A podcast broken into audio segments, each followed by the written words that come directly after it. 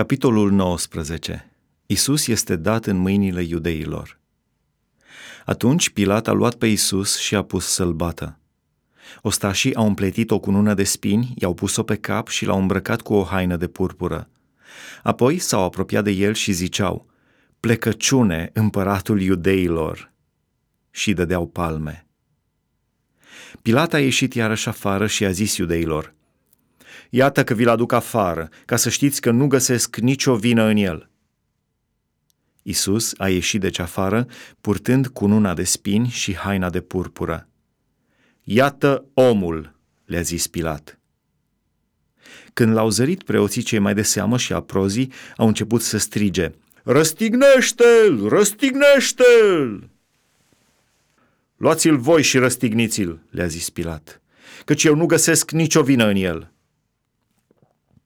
Iudeii au răspuns, Noi avem o lege și după legea aceasta el trebuie să moară, pentru că s-a făcut pe sine Fiul lui Dumnezeu. Când a auzit Pilat aceste cuvinte, i-a fost și mai mare frică. A intrat iarăși în odaia de judecată și a zis lui Isus, De unde ești tu? Dar Isus nu i-a dat niciun răspuns. Pilat i-a zis, Mie nu-mi vorbești. Nu știi că am putere să te răstignesc și am putere să-ți dau drumul? N-ai avea nicio putere asupra mea, i-a răspuns Isus, dacă nu ți-ar fi fost dată de sus. De aceea, cine mă dă în mâinile tale are un mai mare păcat. De atunci Pilat căuta să-i dea drumul, dar iudeii strigau, Dacă dai drumul omului acestuia, nu ești prieten cu cezarul!" Oricine se face pe sine împărat este împotriva cezarului. Când a auzit Pilat aceste vorbe, a scos pe Isus afară și a șezut pe scaunul de judecător, în locul numit pardosit cu pietre, iar evreiește Gabata. Era ziua pregătirii Paștelor, cam pe la ceasul al șaselea. Pilat a zis iudeilor, Iată împăratul vostru! Dar ei au strigat, Ia-l, ia-l, răstignește-l! Să răstignesc pe împăratul vostru? le-a zis Pilat. Preoții cei mai de seamă au răspuns. Noi n-avem alt împărat decât pe cezarul. Atunci l-a dat în mâinile lor ca să fie răstignit. Au luat deci pe Isus și l-au dus să-l răstignească. Răstignirea Isus, ducându-și crucea, a ajuns la locul zis al căpățânii, care în evreiește se cheamă Golgota. Acolo a fost răstignit și împreună cu el au fost răstigniți alți doi, unul de o parte și altul de alta, iar Isus la mijloc. Pilat a scris o însemnare pe care a pus-o deasupra crucii și era scris Isus din Nazaret, împăratul iudeilor. Mulți din iudei au citit această însemnare pentru că locul unde fusese răstignit Isus era aproape de cetate. Era scrisă în evreiește, latinește și grecește. Preoții cei mai de seamă ai iudeilor au zis lui Pilat, Nu scrie împăratul iudeilor, ci scrie că el a zis, eu sunt împăratul iudeilor. Ce am scris, am scris, a răspuns Pilat.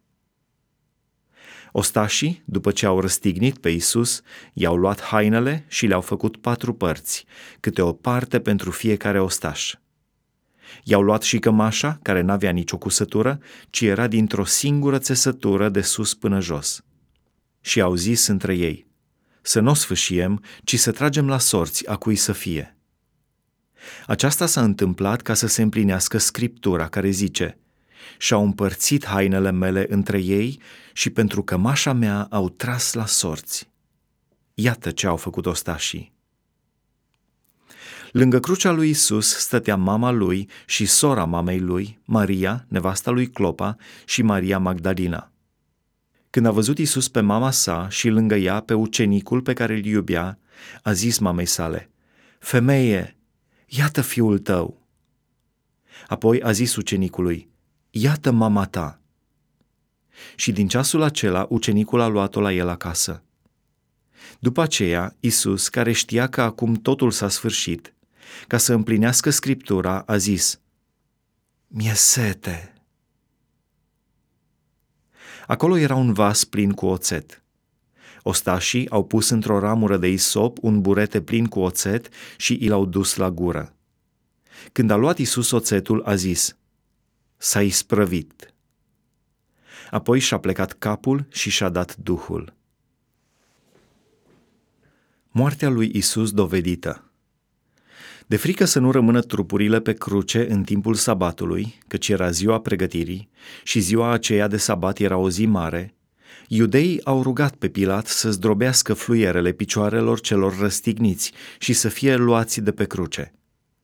Ostașii au venit deci și au zdrobit fluierele picioarelor celui din tâi, apoi pe ale celuilalt care fusese răstignit împreună cu el – când au venit la Isus și au văzut că murise, nu i-au zdrobit fluierele picioarelor, ci unul din ostași i-a străpuns coasta cu o suliță. Și îndată a ieșit din ea sânge și apă. Faptul acesta este adeverit de cel ce l-a văzut.